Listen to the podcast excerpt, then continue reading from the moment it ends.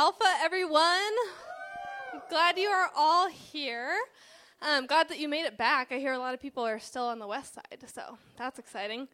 Um, if we haven't met yet, my name is Meredith, and I get the privilege of co directing this ministry with my wonderful husband, Brandon. He was, yep, he's great. Um, he was the one who did the announcement for discipleship class, if you're not sure who I'm talking about. Um, but I've got to tell you guys, it is just so good to be here with you after break. Um, it was great to see family, but man, I like miss you all when we're gone. So I'm glad to be back. Did you all have a good break? Give me like a nod. Yeah, yeah. Okay, good. I'm glad. Yeah, Brandon and I had a really fun time too. Um, I feel like honestly we kind of traversed like all over Washington during break. We were up in Spokane for a little bit visiting some friends, and then we drove down to Vancouver to be with my family. And then after that, we drove all the way up to like Bellingham to see his family. So we were just kind of all over the place, but it was really fun. Um, we also have a new joke as a family that apparently we're really bad at picking travel days. Um, so I don't know if you guys remember last year, the day it snowed a ton on the west side. They were calling it like Snowmageddon 2.0 or something like that. So on that day last year, Brandon and I were in Gig Harbor and we decided, yep, there we go, Gig Harbor, it's far away. Um, we decided to try and drive back to Ellensburg that day, and it took us like nine hours or something. Yeah, bad, bad choices. Um, and so then this year, the day after Christmas, we were headed up to see his family. So we drove from Vancouver up to Lynden the day that it like dumped snow, and it took us like seven hours. And there was like cars that were like spinning out in front of us and like going off, and we're like, oh gosh, this is so stressful. Um, but we made it. But don't ever ask us for like travel advice. If you're like wondering if you should go somewhere, don't ask me and Brandon because clearly we uh, are not good at that. But it was a great break and um, really fun to see family. So, I'm really excited to get to start off our message series this quarter. Um, if you guys aren't aware yet, we have an awesome staff team here with Chi Alpha, and all of us take turns teaching throughout the quarter. And so you'll get to hear from like a lot of different people this quarter, but I get to kick us off tonight. So do you want to know what we are studying? Yeah? Hey, someone knows already. um, we are studying. Oh, look, there it is. wow, okay, you slide people are on it. Um, we are studying the book of First Peter. Um, so I think it's going to be awesome. It's going to be a timely book for us to study um, with everything that's going on in the world as well. So, did you guys know that anytime we study a book of the Bible, it's really important to first look at the context in which that book was written in? So, you want to ask questions like Who wrote this book? Who were they writing to? Why did they write it? What genre is it? Um, things like that. So, we're going to start out by looking at that a little bit today, but that's also just a tip for you and like your personal time with the Lord. Like, before you uh, start reading a book of the Bible, just do some research into the context. Um, look up some things about the book and figure out who wrote it and what it is. Um, a resource I really enjoy using is called the Bible Project. So if you just go to like YouTube and type in the Bible Project and then the book of the Bible that you want to study, they have really great overviews of the books that can be really helpful. So I'd highly recommend that. Also, just as a reminder, uh, here at Chi Alpha we have a note-taking culture. Um, and so if you have a notebook or a piece of paper or a pen, I'd encourage you grab that right now. You could even use your phone. I don't know about you guys, but um, I'm not good at remembering things if I just hear them. I need to like write them down and then I can actually go back to them. So I'd really encourage you like take some notes and that way if the Lord speaks to you, you can go back and revisit that later on. So, with that, um, let's talk about the context of First Peter. So, who wrote First Peter? It's pretty easy answer. His name was Peter.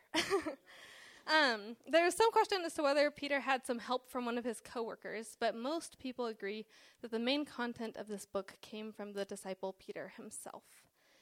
So, who was Peter exactly? Well, Peter started out as just a normal guy. He was actually a fisherman. Um, he worked for his family uh, fishing company back in the day.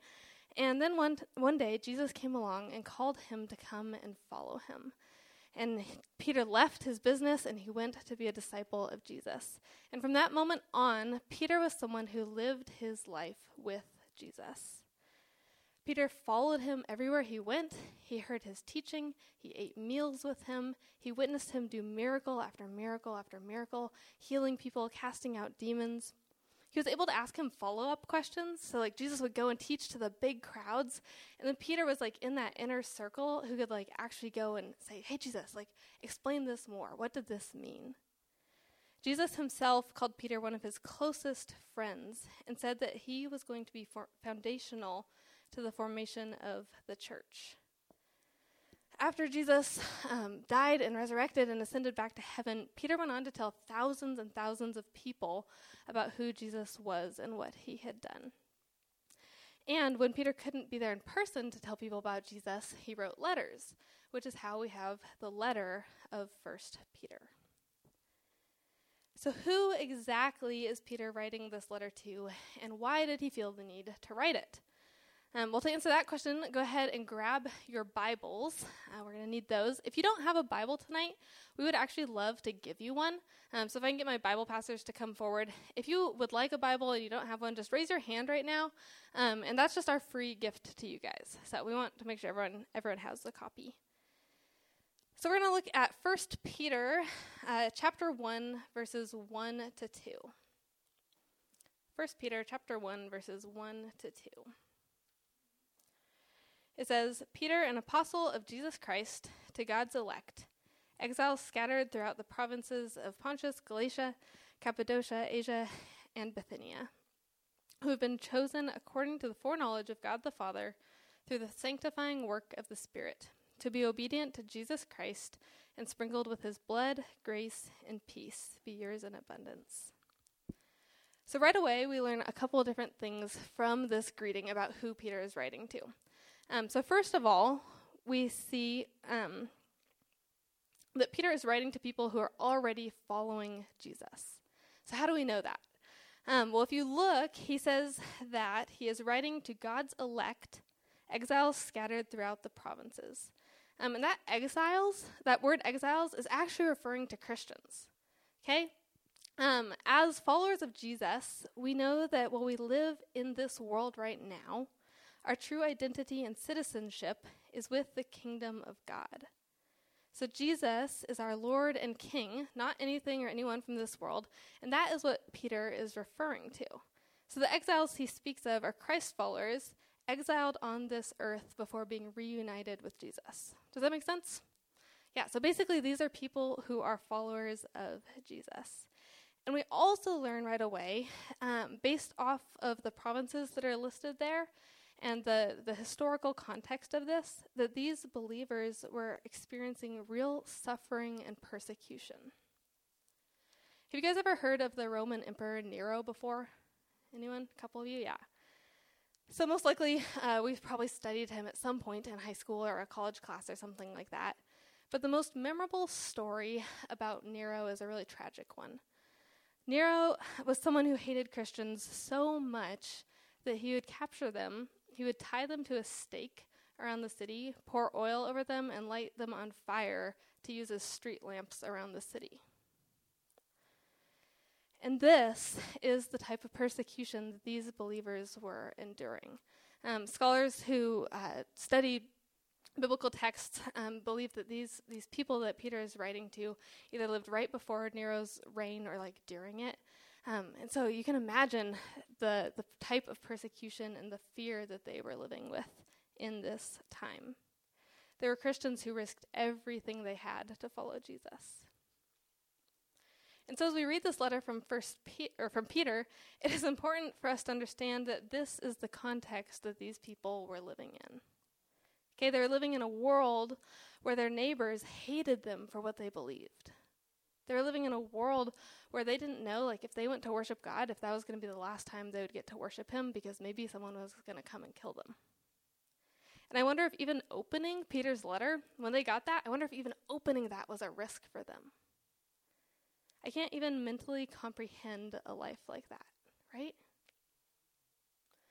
And that also poses the question if if our lives today as Americans living here with so much religious free- freedom um, are so different from their lives, why are we studying First Peter? How is that relevant to us today? Well, I think that although we might not live in fear for our lives every single day, we can probably all agree that our world is far from perfect, right? Have you guys noticed that the world we live in is pretty messed up? On a large scale, um, we deal with things like terrorism, hunger, malnutrition, poverty, natural disasters, um, the pandemic. On an individual level, we deal with family issues and divorce and depression and anxiety. We suffer loss and grief. Suffering and trials are all around us every single day. And I'd be willing to bet that almost every person in this room is struggling with something right now. Whether it's big or small, you can probably think of something right now that you wish was not part of your life or that you wish was different. When I think about these things, it makes me ask the question why does suffering happen? How should we respond? And how do we have hope in the midst of it all? Why does suffering happen? How should we respond? And how do we have hope in the midst of it all? So that's what we're going to be talking about this quarter as we go through the book of First Peter. It's going to be a major theme. Um, how do we respond to suffering and how do we have hope? And tonight specifically, we're going to be looking at the text um, 1 Peter chapter 1 verses 3 to 12. But first go ahead and pray with me. Lord Jesus, um, I just want to invite you here right now, God. Thank you so much for bringing us back after break, Lord. Thank you for safe travels. Thank you for um, just all the good stuff you did over break. And um, whether our breaks were awesome or hard, Lord, I pray that you would uh, be with us tonight. Pray that you would speak to every single person here, Jesus. And we just invite your spirit to be here, God. In your name we pray. Amen. All right. So go ahead and open your Bibles um, to 1 Peter chapter 1, verses 3 to 12. It says, Praise be to the God and Father of our Lord Jesus Christ. In his great mercy, he has given us new birth into a living hope through the resurrection of Jesus Christ from the dead, and into an inheritance that can never perish, spoil, or fade. This inheritance is kept in heaven for you, who through faith are shielded by God's power until the coming of the salvation that is ready to be revealed in the last time. In all this, greatly rejoice, though now, for a little while, you may have had to suffer grief and all kinds of trials. These have come so that the proven genuineness of your faith, of greater worth than gold, which perishes, even though refined by fire, may result in praise, glory, and honor when Jesus Christ is revealed. Though you have not seen him, you love him. And even though you do not see him now, you believe in him and are filled with an inexpressible and glorious joy for you are receiving the end result of your faith, the salvation of your souls. Concerning the salvation, the prophets who spoke of the grace that was to come to you searched intently and with greatest care, trying to find out the time and circumstances to which the Spirit of Christ in them was pointing when he predicted the sufferings of the Messiah and the glories that would follow. It was revealed to them that they were not serving themselves but you when they spoke of the things that have now been told to you by those who have preached the gospel to you by the Holy Spirit sent from heaven. Even angels long to look into these things. So, when I first read this passage, uh, one of the main things that stands out to me is how Peter's words seem to kind of contradict the situation that these believers were in. Okay? He starts out in verse 3 Praise be to God. And then in verse 6, he says, you greatly rejoice. And verse 8 talks about inexpressible and glorious joy. And the entire tone of this passage is one of like hope and joy and thankfulness. And it's like, hey, uh, Peter, do you know who you're writing to? Like, do you know what these people are going through?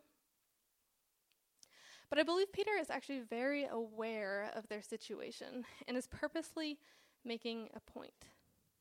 I think Peter is speaking to the question how is it possible to have hope even in the midst of suffering? How is it possible for his readers to have hope while they're being persecuted and killed? And how is it possible for us today to have hope when we face significant challenges in our own lives?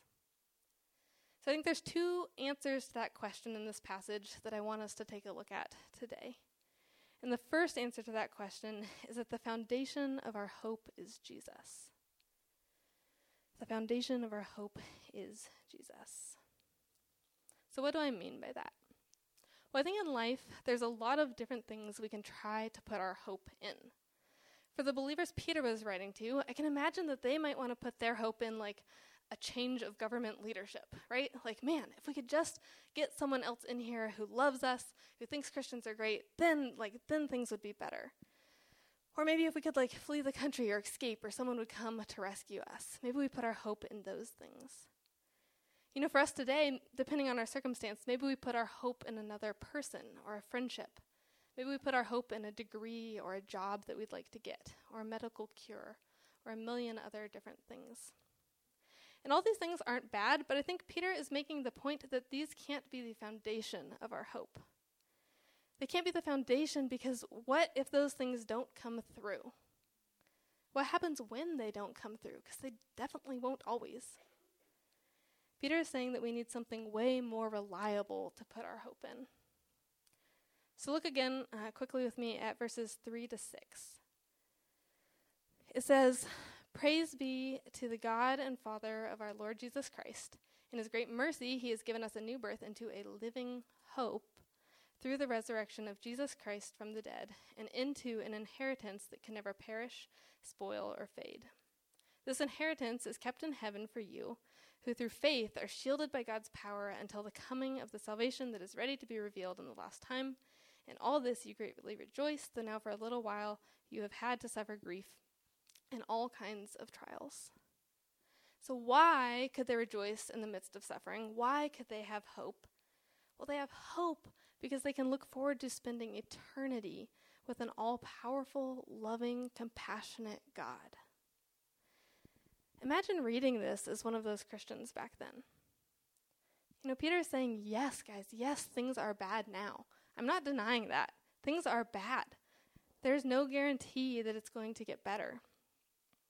Those words in verse 6 that say a little while, that pretty much means the entirety of life. Okay? Peter is saying that life is hard. We live in a sinful, broken world. The devil's in control of this world right now. Things are not as God intended them to be. But he goes on to say that beyond all of that, we can have hope because of Jesus and what he has done. In verse 3, it says, His great mercy, in his great mercy, he gave you new birth. Or, in other words, we can be hopeful because our life, our future, and our eternity does not depend on our performance or how good we are. It doesn't depend on what happens to us or how many opportunities we get in this life. Our life depend our, our, our hope comes from the security that we have because of what Jesus did on the cross. And did you guys know the same thing is true for us today? Did you know that no matter what your cur- current circumstance is, no matter what you're facing or how hard things seem, we today can have hope because of Jesus as well. I think a lot of times it's really easy for me to get short sighted um, and try and find hope in things besides Jesus. I know for me, it's easy to try and put hope in things that are like happening right now. Um, so like for for one thing, I, I get really caught up in like, you know, what is my living situation gonna be? We've been trying to find a house. Like where where are we gonna live? If we could just find a house, then there'd be hope. Then there'd be like things that would be better. Um, or there's been like some family issues recently, and I get caught up in like, well, what if my like family issues could get resolved? Then maybe there would be hope and things would be better. Um, or what like maybe work is stressful. Like if that could just be better, then there's hope. You know, maybe for you, you get caught up in how much homework you have or the job that you're going to get after you graduate. If you could just get that job, then that, that would provide hope. Or if you could get the grade, or if you could meet someone to date and marry one day, then there would be hope in your life. I think there's all sorts of things that our that our brains can fixate on, um, and they can seem huge, and sometimes are huge in the moment. But the point that Peter is making is that when we have a proper view of eternity, when we realize how beyond incredible Jesus is, and that we get to spend forever with Him, that is the foundation of our hope. In Romans 8:18 it says, I consider that our present sufferings are not worth comparing with the glory that will be revealed in us. So we have hope not because of what we're going through right now is insignificant or small, but because what we have to look forward to is so glorious that it outweighs our present circumstances. So tonight I want to ask you guys are you aware of the hope that you have in Jesus? Do you know beyond a shadow of a doubt that He loves you so much, that He forgave you, and that if you choose to follow Him, you can be with Him forever? Is that something that you can rest in right now? Or do you struggle with looking for hope in temporary things? I know that's like a real struggle for me. Like I, I, it's hard for me not to fixate on temporary, quick things. You know, grades, friends, jobs, comfort. Where are you putting your hope today? I want to really encourage you to th- to think about that and wrestle with that. So, the second answer to the question of how is it possible to hope in suffering is that suffering isn't meaningless. Okay, suffering isn't meaningless. If I'm being totally honest with you guys, um, one of the biggest questions I've wrestled with this year is why does God let such challenging things happen to his people?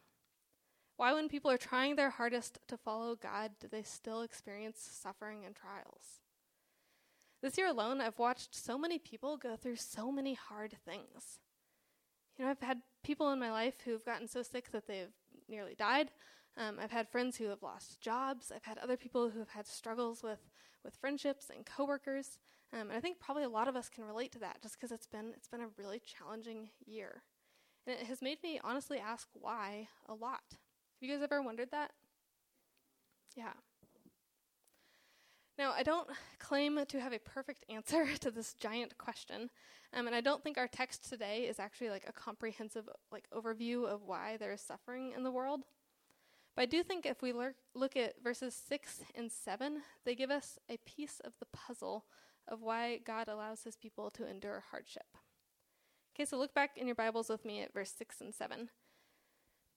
They say, In all this you greatly rejoice Though now for a little while you may have had to suffer grief in all kinds of trials. These have come so that the proven genuineness of your faith, of greater worth than gold, which perishes even though refined by fire, may result in praise, glory, and honor when Jesus Christ is revealed. So, what is Peter saying here? Well, he's saying that when we go through trials, these actually serve to solidify our faith even more.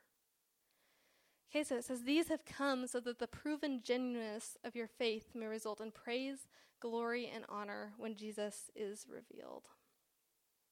Okay, so when life is easy, following Jesus is easy, right? When we get what we want, when school is going great, when work is great, when our friends are awesome and everyone's getting along, um, you know, when our family is doing well and thriving, following Jesus is a piece of cake. It is not hard. It's fun and it's exciting, and we feel like blessed, to use a really Christian word. Um, but what happens to our faith if we aren't blessed? What happens then? What happens when we don't get the job or pass the class or get the things that we want? What happens when really serious stuff happens? When our parents' marriage is struggling, or when depression or anxiety gets so bad it feels like it's taking over your life? What happens when someone we love gets really sick? What happens then? Are we not blessed anymore? Is God not good anymore? When we go through trials, it forces us to stop and ask the question why are we following Jesus? Do we follow Jesus because we think he's like a vending machine where we can pray and all and then uh, he answers it and we get get what we want? Or do we follow Jesus because he is our king and that he is worthy to be followed? Because he is good and just and worthy of worship no matter what our circumstances are. Why do we follow Jesus? Because God never promises us an easy life.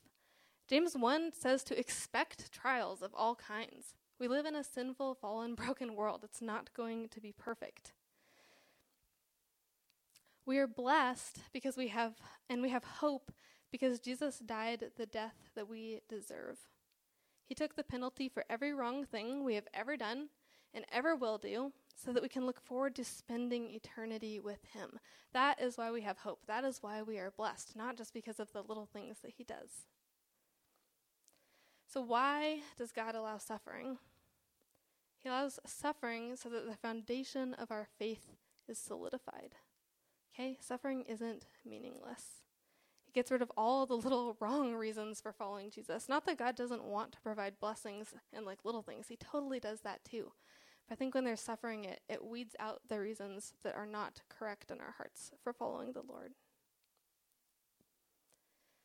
So, tonight in closing, I want to share a story about one of my very best friends. Um, she and I have been friends for about as long as I can remember. There's pictures of us when we were like really little kids at like age one or something, sitting on a couch together and playing. And she's one of the most amazing people I know. She's just truly gifted in everything. Do you guys know those people who are like really good at everything and you're like, what? You can't spread it out? Um, yeah. Um, so she's great. She uh, she's really smart. We did like the SATs and ACTs together, and it was always annoying because her scores were like way higher than mine. Um, she loves like singing and playing piano, backpacking, hiking. She's just like the all around kind of a person. Um, she's the person who like she was working like three jobs and she still took time on the weekends to like meet with kids um, who come from like disadvantaged homes and stuff. And so she's just she's a really amazing amazing woman. But let me tell you guys, her life the last few years has been so challenging. Like so challenging to the point that I don't know how she's like handling it. Um, a few years ago, she lost her dream job.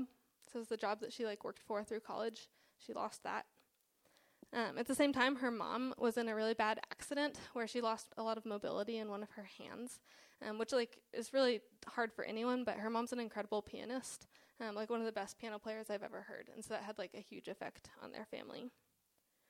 On top of that, both of her younger sisters went through some pretty severe mental health issues. Um, that was really scary. And then her dad was diagnosed with early onset Alzheimer's disease. And so the poor girl has gone through so many things just in the last couple of years.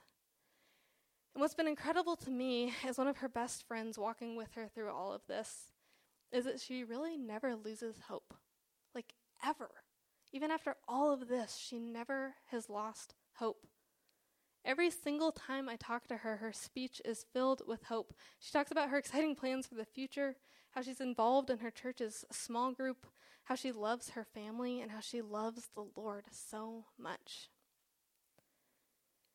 It makes me ask the question how? How, after all of that, is this possible?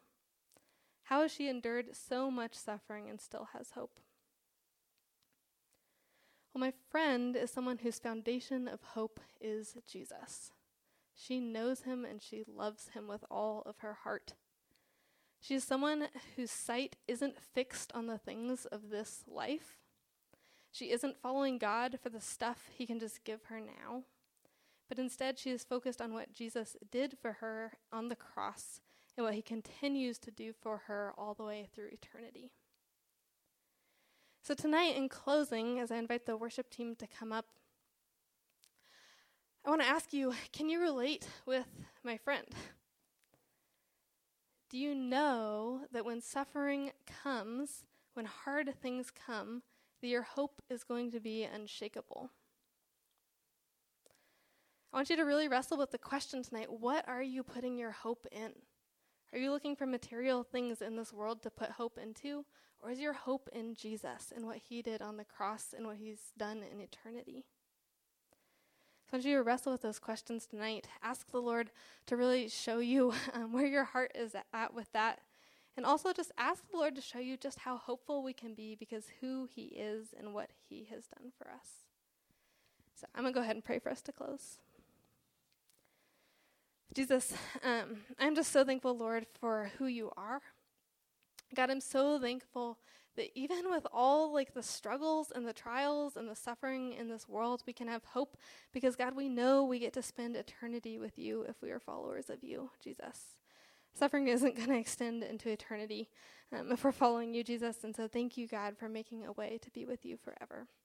Lord, we love you so much. Um, we ask that you would help our hope and our foundation to be in you. Amen.